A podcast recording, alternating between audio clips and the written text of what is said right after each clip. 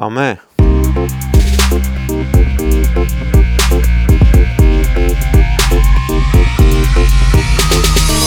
Καλησπέρα. Καλησπέρα σε όλους. Ε, Ogilvy Podcast, επόμενο podcast. Ε, γίνεται, γίνεται trend αυτό. Νομίζω τα, τα podcast γίνονται trend και εμείς συνεχίζουμε. Είμαστε νομίζω στο τέταρτο πλέον. Ε, καλησπερίζουμε όλους όσοι μας ακούνε. Σήμερα θα μιλήσουμε για ένα πολύ ενδιαφέρον θέμα, τα NFTs, τα Non-Fungible Tokens αλλιώς.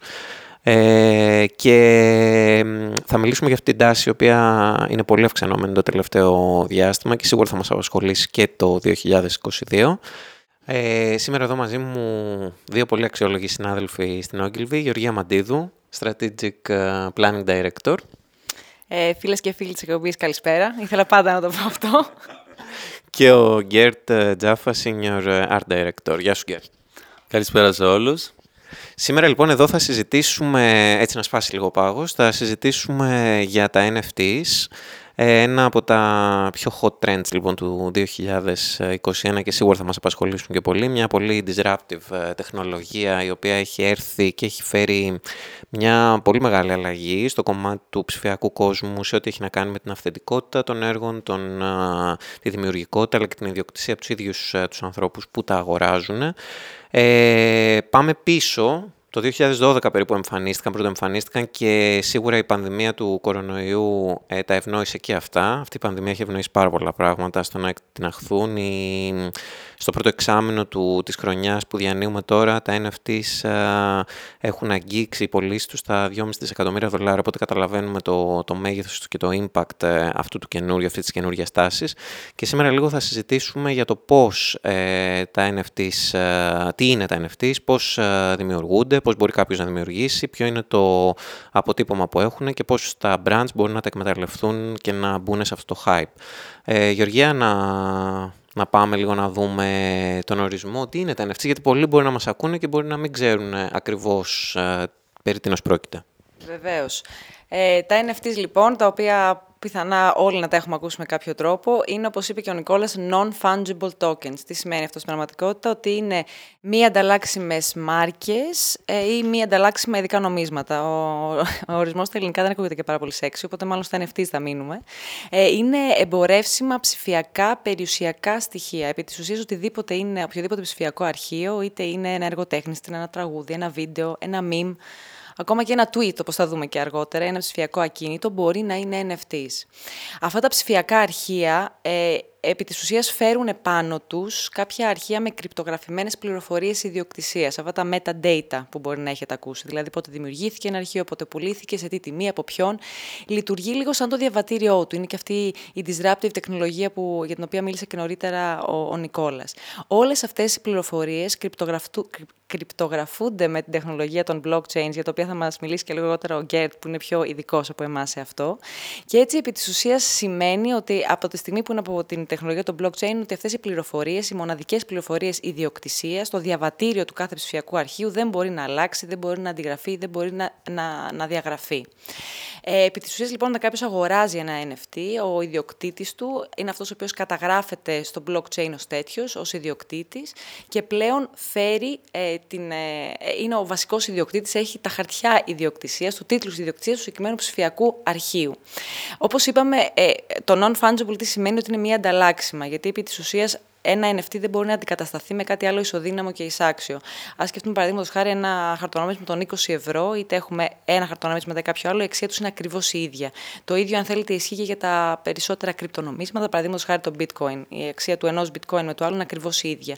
Ωστόσο, για ένα έργο τέχνης ή για ένα ψηφιακό αρχείο δεν ισχύει ακριβώς το ίδιο. Ε, αν σκεφτούμε μια, τον πίνακα του Βανκόκ, την ένα νύχτα, παραδείγματος χάρη, πολύ χαρακτηριστικό πίνακα, δεν μπορεί να αντιγραφεί και δεν μπορεί ποτέ να να αναπαραχθεί ως αυθεντικός. Το ίδιο πρέπει να σκεφτούμε και για τα ψηφιακά αυτά έργα τέχνης, τα ψηφιακά αρχεία, τους ψηφιακούς στήλους αδικτυσίας που ονομάζονται NFTs. Αυτή η μοναδικότητα των NFTs, ότι είναι μη ανταλλάξιμο, ότι είναι μοναδικά, είναι αυτό το οποίο διασφαλίζει και την αγκυρότητα και την αυθεντικότητά τους. Ε, μειώνει ε, πιθανότητες απάτης ε, και φυσικά αυξάνει την, ε, την αξία τους. Ε, για να, θα πρέπει να κάνουμε ένα, μια μικρή παρένθεση σε αυτόν τον κόσμο των NFTs, αυτών των ψηφιακών, ψηφιακών αρχείων και τίτλων ιδιοκτησιών που είπαμε, για να καταλάβουμε λίγο περισσότερο τι είναι το blockchain και ποια είναι αυτή η τεχνολογία πάνω στην οποία έχουν βασιστεί τα NFTs και τους δίνουν όλα αυτά τα χαρακτηριστικά της μοναδικότητας που συζητάμε. Γκέρτ, είσαι μάλλον πιο ειδικός από εμάς για αυτά, για πες μας σε παρακαλούμε πολύ. Ε, θα δείξει. λοιπόν, καλησπέρα και πάλι. Το blockchain είναι μια αποκεντρωμένη μέθοδος καταγραφής συναλλαγών και δεδομένων, στην οποία κάθε συναλλαγή ή εγγραφής σχετίζεται με την προηγούμενη, δημιουργώντας έτσι μια λυσίδα. Φανταστείτε ότι έχουμε έναν κύβο, ο οποίος μέσα, ε, σαν περιεχόμενο, έχει τα data, ή οποιοδήποτε, οποιοδήποτε data είναι αυτά, είτε είναι NFTs, είτε είναι κρυπτονομίσματα. Και στα πλάγια έχει δύο ετικέτες. Το, στη μία είναι το, ο μοναδικός του αριθμός, το hash που λέμε, και στο άλλο είναι ένας κωδικός, το οποίος συνδέεται με τον επόμενο κύβο, και ούτε καθεξής. Οπότε, όπως καταλαβαίνετε, αυτό είναι το blockchain. Το πρώτο block, ε, λέγεται και το Genesis block, είναι, έχει το, το την πρώτη καταγραφή δεδομένων, το οποίο μπορεί να είναι ένα NFT. Στο επόμενο block πάμε όταν γίνεται συναλλαγή πάνω σε αυτό το...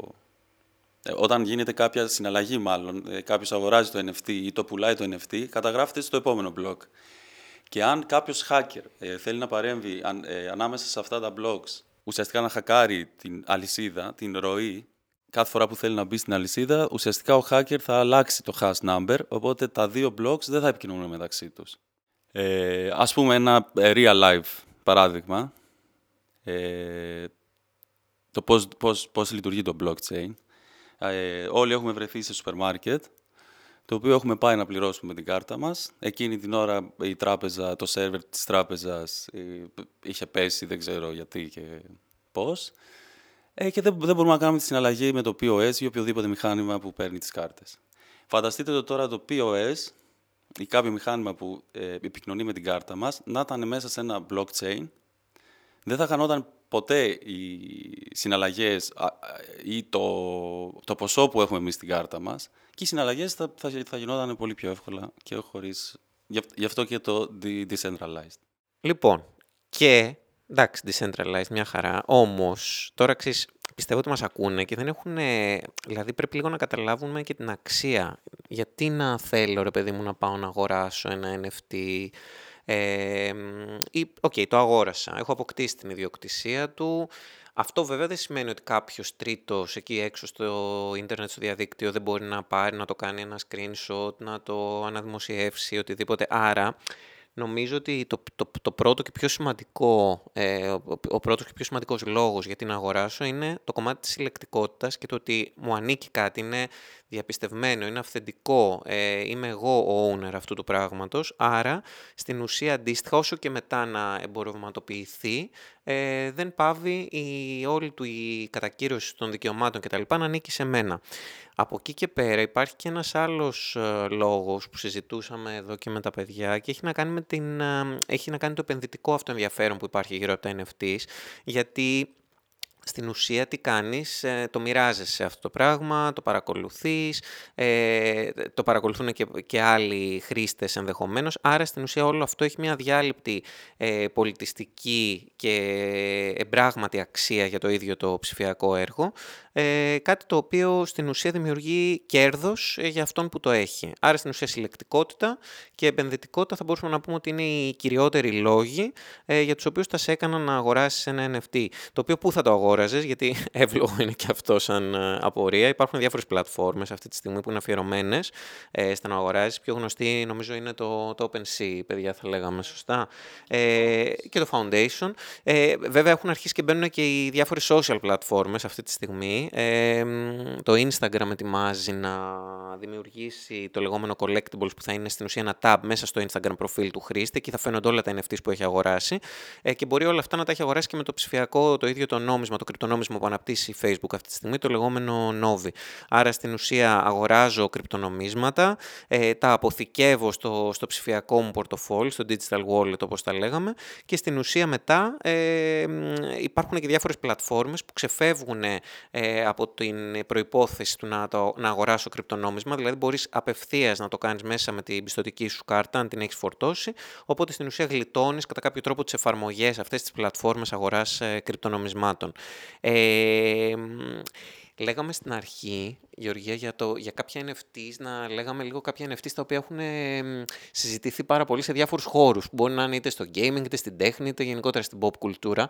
Ποιο, ποιο θα έλεγες ότι σου έρχεται πρώτο, για πες; Ε, κοίτα, σίγουρα το πιο χαρακτηριστικό παράδειγμα, το οποίο πολλοί μπορούν να το έχουν δει και στις ειδήσεις, ε, είναι το, το case του Beeple. Ο Beeple είναι ο, ο καλλιτέχνης Mike Winkelman, αν το λέω σωστά, ο οποίος επί της ουσίας επί 13 χρόνια ε, δημιούργησε με έργα που έκανε κάθε μέρα για 13 χρόνια, δημιούργησε ένα μοσαϊκό, το οποίο ε, πουλήθηκε έναντι 69 εκατομμύριων ευρώ. Ε, είναι, το συγκεκριμένο ποσό δεν είναι το υψηλότερο μόνο που έχει δοθεί ποτέ για ψηφιακό έργο, αλλά είναι και το τρίτο στην κατάταξη ανάμεσα στα πιο ακριβοπληρωμένα έργα εν ζωή καλλιτεχνών που έχουν δημοπρατηθεί. Ε, δηλαδή, ε, έργα του David Hockney, του Jeff Koons, είναι αυτά τα οποία προηγούνται του έργου του Beeple, του, ε, το πολύ γνωστό μοσαϊκό που μπορεί να έχουμε δει όλοι και είναι σίγουρα το πιο, πιο, πιο χαρακτηριστικό case.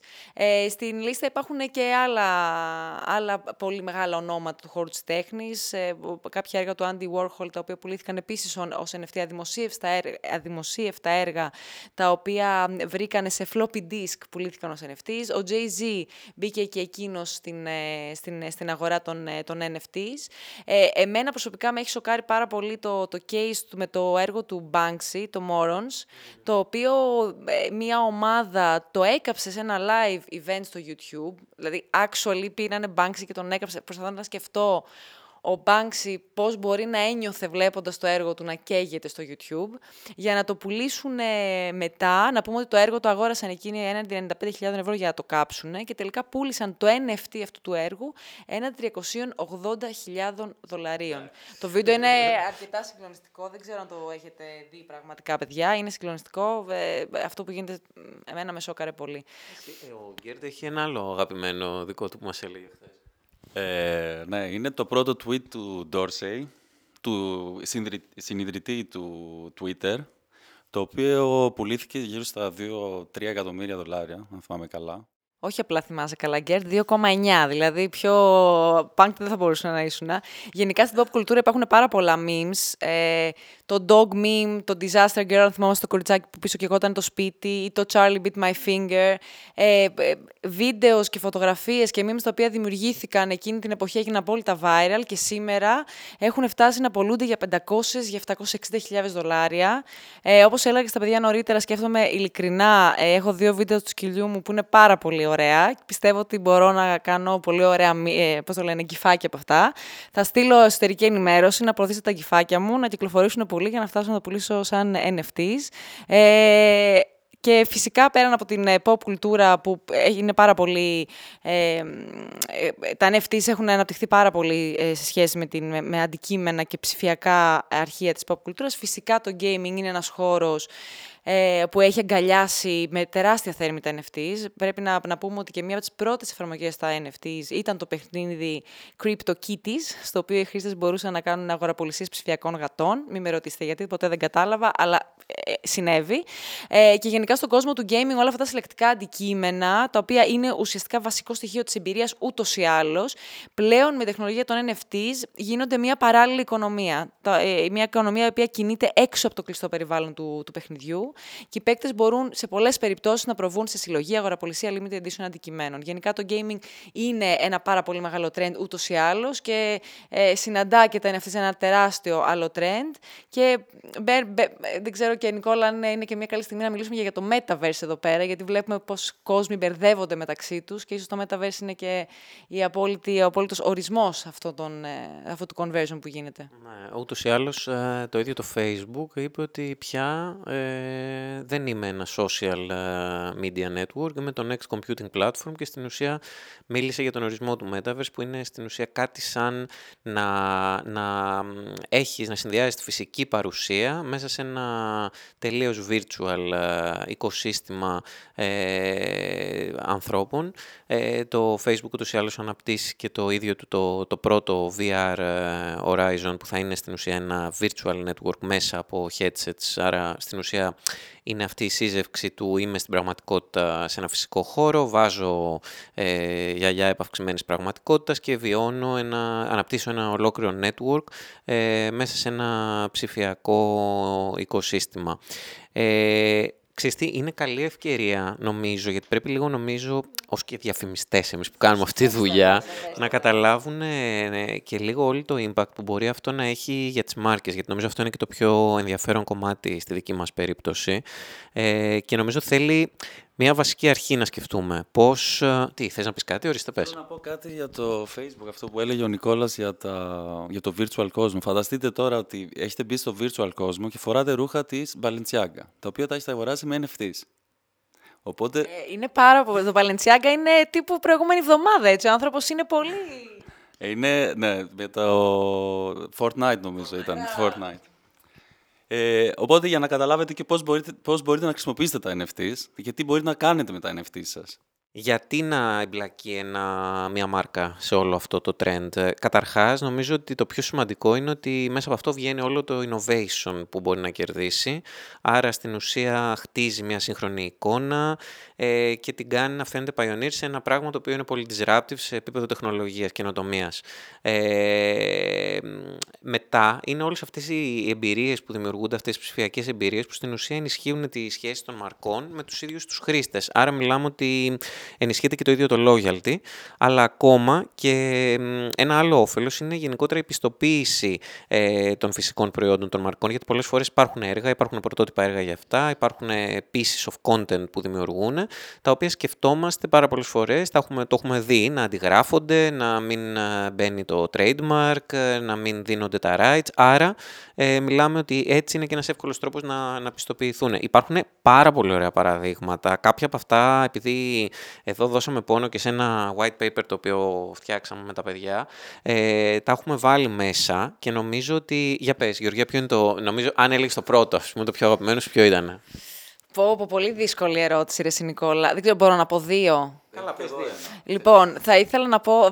Θα πω πολύ γρήγορα τρία, εντάξει, πολύ γρήγορα τρία. Λοιπόν, το πρώτο είναι το NBA Top Shot, ε, το οποίο το NBA είναι από τους πρωτοπόρους στην αξιοποίηση των NFTs. Ε, αυτό το οποίο έκανε επί της ουσίας ε, δημιούργησε το site NBA Top Shot, όπου γίνονται δημοπρασίες και αγοραπολισίες βίντεος με στιγμιότυπα των αγώνων. Ε, κατά μία έννοια, η πλατφόρμα αυτόν τον τρόπο φέρνει στο σήμερα τις κάρτες που παλιότερα αντάλλασαν μεταξύ τους ε, οι φίλαθλοι. Ε, αξίζει να αναφέρουμε ότι, παραδείγματος χάρη, ένα βίντεο καρφώματος του LeBron James, το οποίο ήταν εμπνευσμένο από τον Kobe Bryant, έφτασε να πωλείται έναντι 387.000 δολαρίων. Ε, θα μου πείτε αυτά τα βίντεο, ε, ναι, OK, okay, μπορώ να τα δω στο YouTube, μπορώ να τα έχω γράψει κτλ.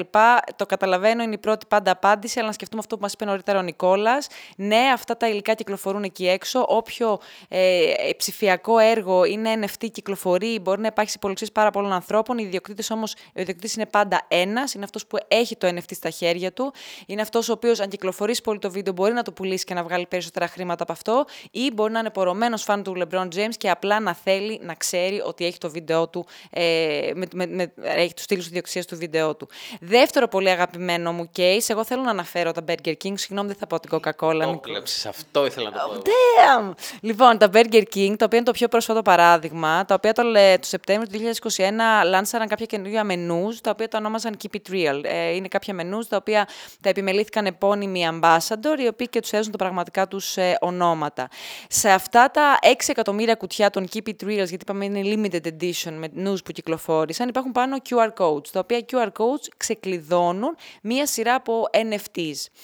Όταν, ε, το γίνεται πάρα πολύ απλό, έτσι, QR code, μπαίνει στην πλατφόρμα, παίρνει το NFT. Όταν συγκεντρωθούν τα τρία συλλεκτικά NFTs που ολοκληρώνουν τη σειρά, οι καταναλωτές τότε παίρνουν ένα bonus NFT. Αυτό το bonus NFT μπορεί να είναι συλλεκτικά ε, NFTs του brand ή μπορεί να είναι ακόμα και μια gift card που θα τους δίνει τη δυνατότητα να, έχουν, να τρώνε στα Burger King για έναν ολόκληρο χρόνο. Μπορεί να είναι ακόμα backstage content ή ακόμα και ένα τηλεφώνημα με έναν από τους ambassadors της καμπάνιας.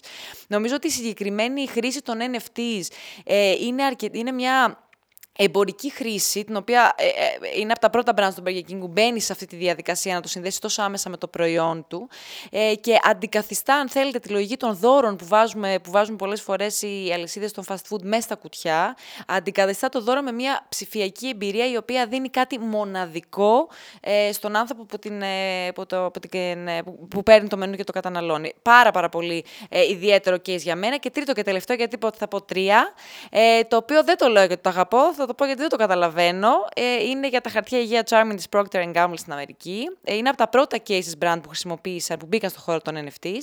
Αυτό που έκαναν τα χαρτιά υγείας είναι ότι κυκλοφόρησαν 6 NFTs με στόχο να διαθέσουν τα έσοδα σε κοινοφελή ε, σκοπό. Από τις πρώτες και όλες μέρες, οι προσφορές, τα beats δηλαδή που έγιναν για την απόκτηση αυτών των gifts των χαρτιών τουαλέτας, επαναλαμβάνω, που είχαν λουδάκια, σχεδιάκια κτλ. Ήταν μεταξύ 500 και 2.100 δολαρίων.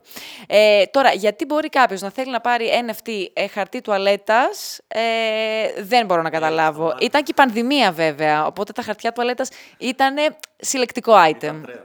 Ήταν trend, ήταν trend. Ναι, ναι, ναι. Για πες, για το δικό σου αγαπημένο. Ε, το δικό μου αγαπημένο ε, δεν έχει δουλέψει ακόμα, είναι της Nike τα CryptoKicks. Είναι ένα app-based ε, σύστημα, ε, το οποίο ουσιαστικά ε, με κάθε παπούτσι που αγοράζεις μπορεί να είναι και κάποιο limited edition παπούτσι, ε, σου δίνει το αντίστοιχο σε ψηφιακό ε, παπούτσι, το οποίο ουσιαστικά όταν θέλεις να πουλήσεις αν θέλεις να πουλήσεις κάποια στιγμή τα παπούτσια που έχεις αγοράσει, θα πρέπει να πουλήσεις και το token σου. Αλλά φανταστείτε να έχουν περάσει 20-30 χρόνια αυτό να γίνει τόσο συλλεκτικό πόσο θα, μπορέ, θα μπορέσετε να πουλήσετε και το παπούτσι και το NFT, το token ουσιαστικά του παπουτσιού αυτού. Ναι. Σε μια κατηγορία που, που τα limited edition sneakers γενικά είναι tradable assets ούτως ή άλλως. Οπότε η Nike που έχει κατοχυρώσει αυτή την τεχνολογία από το 19 και ανυπομονούμε να την, ε, να τη βγάλει στην, ε, στη δημοσιότητα, δίνει μια τελείως άλλη διάσταση στην, στη συλλεκτικότητα των, ε, των sneakers. Ακριβώς. Και παντρεύει και πολύ όμορφα το ψηφιακό κόσμο με τον πραγματικό κόσμο. Και η Γεωργία τώρα θα μας πει και ένα άλλο παράδειγμα. Ναι, τώρα που είπες, ε, έκανα σήμα τώρα στον Γκέρτ που είπε για την ένωση του ψηφιακού κόσμου με τον πραγματικό. Ε, γιατί υπάρχουν και brands τα οποία χρησιμοποιούν και την τεχνολογία των NFTs για, τη, για πιστοποίηση. Είναι χαρακτηριστικό το παράδειγμα του ε, ομίλου της Louis Vuitton, ε, η οποία σε συνεργασία με την Microsoft δημιούργησε το Aura Blockchain, στο οποίο μετά μπήκε και η Prada και η Cartier στην κοινοπραξία αυτή.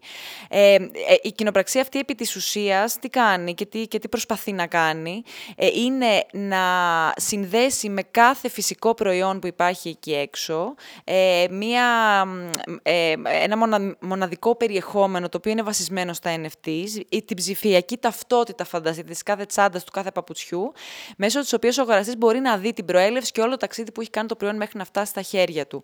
Είναι μια τεράστια προσπάθεια που γίνεται από, τα, από την luxury βιομηχανία για να μπορέσει με κάποιο τρόπο να καταπολεμήσει αυτή την τεράστια βιομηχανία που υπάρχει για τα πλαστά προϊόντα που είναι δισεκατομμυρίων δισεκατομμυρίων, ε, ε, δισεκατομμυρίων αυτή η βιομηχανία και για να χτίσει μια σπίδα εγνησιότητας. Και η, τα, τα NFTs και η τεχνολογία των NFTs φαίνεται ότι βοηθάει πάρα πολύ και προς αυτή την κατεύθυνση. Πέρα λοιπόν από cases συλλεκτικότητας που συζητήσαμε που έχουν χρησιμοποιηθεί από brands ή ε, και brand engagement λόγους, υπάρχει και το στοιχείο της, ε, της, ε, της πιστοποίησης.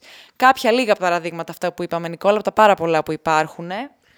Ξέρεις τι, νιώθω ότι έχουμε πει, ξέρεις, είναι σαν να τα έχουμε λίγο θεοποιήσει, ρε παιδί μου, και υπάρχουν τόσοι άνθρωποι εκεί έξω, αντίστοιχα, που ε, έρχονται να πούνε ότι δεν είναι και τόσο αθώα. Και, και κυρίως νομίζω το, συνδέεται αυτό με το περιβάλλον, γιατί εντάξει, είμαστε και σε, μια, σε ένα momentum που είναι πάρα πολύ κρίσιμο τα πράγματα σε σχέση με τη βιωσιμότητα και το πόσο τα brands πρέπει να είναι transparent σε σχέση με τον τρόπο που λειτουργούν. Γιατί εμείς σκεφτόμαστε τώρα, επειδή λέγαμε για παραδείγματα, σκέψτε το παράδειγμα της Pizza Hut που πήγε να κάνει NFT και στην ουσία τη γύρισε boomerang, γιατί όλο αυτό ε, έρχεται, ε, ε, ήρθε σαν κόντρα σε, όλες τις, ε, σε όλη τη στρατηγική σχετικά με τη βιωσιμότητα. Να πούμε λίγο γιατί το λέμε αυτό για την, με, με κάποια κάποια νούμερα, γιατί, λέ, γιατί το λέμε αυτό επί της ουσίας, για να λειτουργήσουν τα, τα blockchain υπάρχουν κάποια πρωτόκολλα συγκεκριμένα που χρησιμοποιούνται, τα οποία το, πιο, το πρώτο πρωτόκολλο, το proof of work όπως λέγεται, είναι αρκετά, ε, χρειάζεται πάρα πάρα πολύ ενέργεια. Αρκεί να πούμε ενδεικτικά ότι το bitcoin, που όλοι το γνωρίζουμε, το κρυπτονόμισμα, το πολύ γνωστό, καταναλώνει το 0,55% 20% της παγκόσμιας παραγωγής ενέργειας. Το νούμερο είναι πάρα πολύ μεγάλο. Ε, ή επίσης να σκεφτούμε ότι για τη δημιουργία και μόνο ενός NFT, το οποίο είχε τίτλο Coronavirus, ε, τυχαίο δεν νομίζω, χρειάστηκαν 192, κιλοβατόρες. Ε, ότι το Ethereum, που είναι το κρυπτονόμισμα στο οποίο, με το οποίο γίνονται και οι περισσότερες συναλλαγές NFTs, καταναλώνει όση ενέργεια καταναλώνει η χώρα της Λιβύης.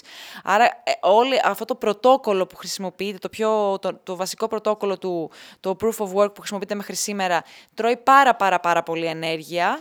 Ε, όμως υπάρχουν και άλλα πρωτόκολλα και υπάρχει και η ελπίδα ότι τα πράγματα μπορεί να βελτιωθούν σε σχέση με αυτό αυτό. Γκέρ, το ειδικός εδώ των blockchains. ναι, ο, ο ειδικός. ε, ναι, τώρα ε, τα, το Ethereum, ας πούμε, ε, θα πάει σε ένα καινούριο πρωτόκολλο με το Ethereum version 2, το, που είναι το Proof of Scope. Ε, δεν έχω ιδέα πώς δουλεύει αυτό, Νικόλα. Δεν έχεις ιδέα, έτσι, ε. Νομίζω ότι μια χαρά έχεις ιδέα και έχεις ιδέα και πώς θα δημιουργούν ε, τα NFTs και γι' αυτό εδώ κυρίως σε φωνάξαμε, γιατί να αποκαλύψουμε ότι έχεις μπλακεί ήδη στη δημιουργία των πρώτων δικών σου NFTs. Οπότε για πες λίγο, αν κάποιος θέλει να δημιουργήσει ή από τη δική σου εμπειρία, ρε παιδί μου, τι πρέπει να προσέξεις και πώς γίνεται όλος σαν διαδικασία. Ε, σωστά. Ε, ε, τα δικά μου NFTs είναι τελείως δοκιμαστικά. Δεν έχουν ε, κάποιο story από πίσω ή όπως είχαν τα παραδείγματα που δώσαμε. Ε, ουσιαστικά είναι το πώς δημιουργούμε στο digital ε, ένα image, ένα gif, ένα βίντεο, οτιδήποτε. Εγώ έχω δημιουργήσει δύο βίντεο, αν θυμάμαι καλά, τα οποία τα έχω ανεβάσει στο OpenSea, στην πλατφόρμα.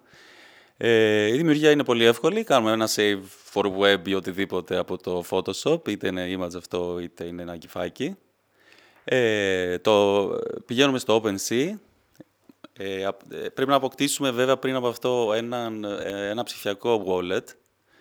Ε, εγώ χρησιμοποιώ το MetaMask, το οποίο ουσιαστικά συνδέεσαι, κάνεις ένα sign-up στο OpenSea, ε, το οποίο παίρνει τα στοιχεία σου από το ψηφιακό σου wallet Εκεί το ταΐζεις, ας πούμε, ε, σε εισαγωγικά, με Ethereum. Α, δεν έχουμε πει κιόλας ότι τα, οι περισσότερες πλατφόρμες ε, δουλεύουν σε Ethereum. Το, η συναλλαγή γίνεται μέσω Ethereum.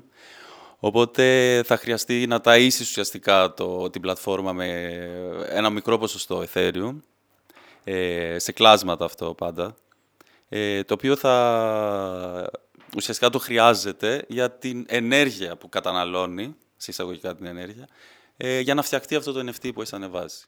Ουσιαστικά ορίζεις μια τιμή εκκίνησης ή στάνταρ τιμή που θες να το πουλήσεις. Δηλαδή, ας πούμε, εγώ το έχω βάλει στο 0,2 Ethereum. Ε, δεν έχει μπει κανένας να το αγοράσει.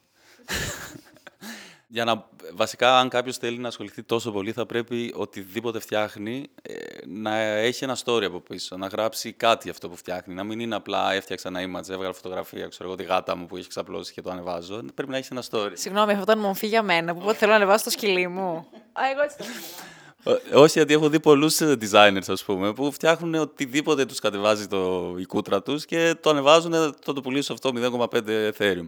Α, για να καταλάβετε, το 0,5 Ethereum αυτή τη στιγμή που μιλάμε πρέπει να είναι γύρω στα 1400 ευρώ. Ε, ε, εγώ πάντως ξέρω ότι όταν θέλεις όντως να βγάλω το σκυλί μου, σε ένα θα έρθω και θα κάνουμε και story από πίσω, γιατί εντάξει, αν μη τι άλλο στην επικοινωνία είμαστε, ξέρουμε πώς να το πουλάμε. Ε, λοιπόν, ε, είπαμε λοιπόν ότι watch out point το ένα είναι το θέμα του περιβαλλοντικού αποτυπώματος, το οποίο επί τι σημαίνει, σημαίνει ότι όταν κάνουμε μια ενέργεια σε επίπεδο NFT πρέπει να φροντίσουμε ώστε να κάνουμε και κάτι άλλο σε σχέση με το περιβάλλον, ε, να συμβάλλουμε σε κάποιο άλλο σκοπό για να ισορροπήσουμε το κακό που γίνεται με το καλό που θα, στο οποίο θα έχουμε επίσης συμβάλει. Ένα άλλο θέμα που πρέπει να έχουμε στο μυαλό μας είναι το θέμα του ελιτισμού όσον αφορά στην τέχνη και του αποκλεισμού όσον αφορά στα brands. Μιλάμε για μια τεχνολογία και για μια λογική η οποία είναι αρκετά νης και είναι νης και ηλικιακά και απευθύνεται κυρίως σε ανθρώπους που είναι Gen Z, ε, Gen Z, Millennials, αλλά και το πώς είναι πραγματικά αυτοί οι άνθρωποι, γιατί χρειάζεται μια εξοικείωση με την τεχνολογία. Μόνο και μόνο αυτά που μας είπε ο Γκέρτ πριν από λίγο, ακούσαμε πολλές άγνωστε λέξεις. Οπότε πρέπει κάποιος να είναι, να είναι σάβη σε αυτό. Ε, στην τέχνη, αυτός ο αποκλεισμός γίνεται ελιτισμός. Υπάρχουν είναι πολλές φωνές που λένε ότι παιδιά, όλο αυτό το κάναμε υποτίθεται για να μπορέσουμε να διαφυλάξουμε τα έργα μας και για να κυκλοφορούν τα έργα μας. Και ξαφνικά τα έργα πολλούνται για εκατομμύρια των εκατομμυρίων. Οπότε ε, κάπως τι γίνεται εδώ πέρα, ας πούμε. Ε, φαίνεται να, να αναστρέφεται ο, ο, ο αρχικός λόγος που το κάναμε όλο αυτό. Είναι, είναι κάτι το οποίο πρέπει να έχουμε στο μυαλό μας και όσον αφορά στα brands που εμάς μας ενδιαφέρουν περισσότερο, δεν σημαίνει ότι ε, επειδή αφορούν ένα νης κοινό, ότι δεν, ε, τα brands δεν πρέπει να ασχολούνται με, με, τα, με τα NFTs.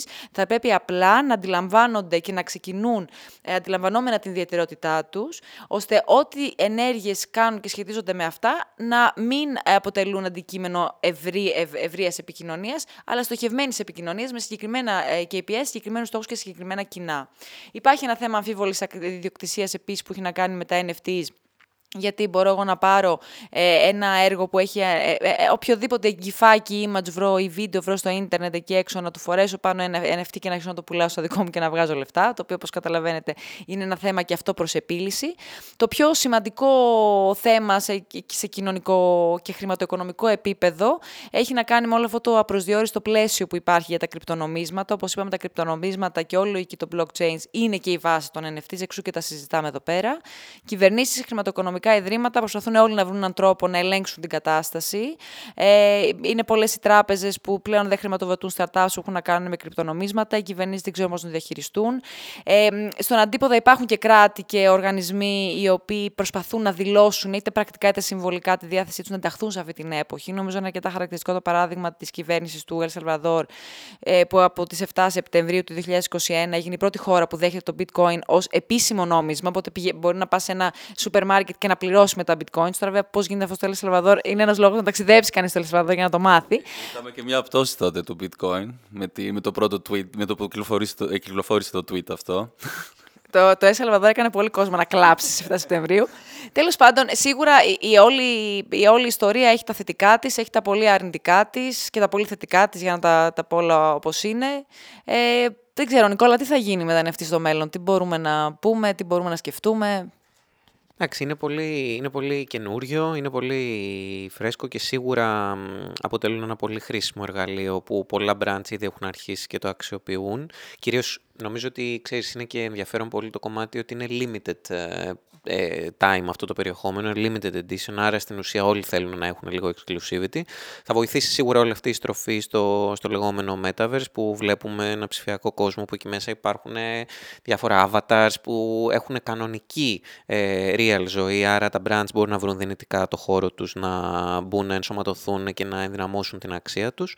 Ε, blockchain, σίγουρα, cryptocurrencies που οι πλατφόρμες ήδη των social media έχουν αρχίσει και, και αυτές ε, ε, δημιουργούν τρόπους, ευνοούν τρόπους ώστε οι χρήστες να αγοράζουν, να ψωνίζουν ε, και να πραγματοποιούν συναλλαγές μέσα από κρυπτονομίσματα και νομίζω ότι τα NFT ως ανοιχνεύσιμη απόδειξη ιδιοκτησίας σίγουρα πρέπει, τηρώντας και όλα αυτά τα watch outs που συζητήσαμε πριν, να, να, θα συνεχίσουν να εξαπλώνονται νομίζω με την ίδια ταχύτητα και θα μας απασχολήσουν αρκετά και στο μέλλον.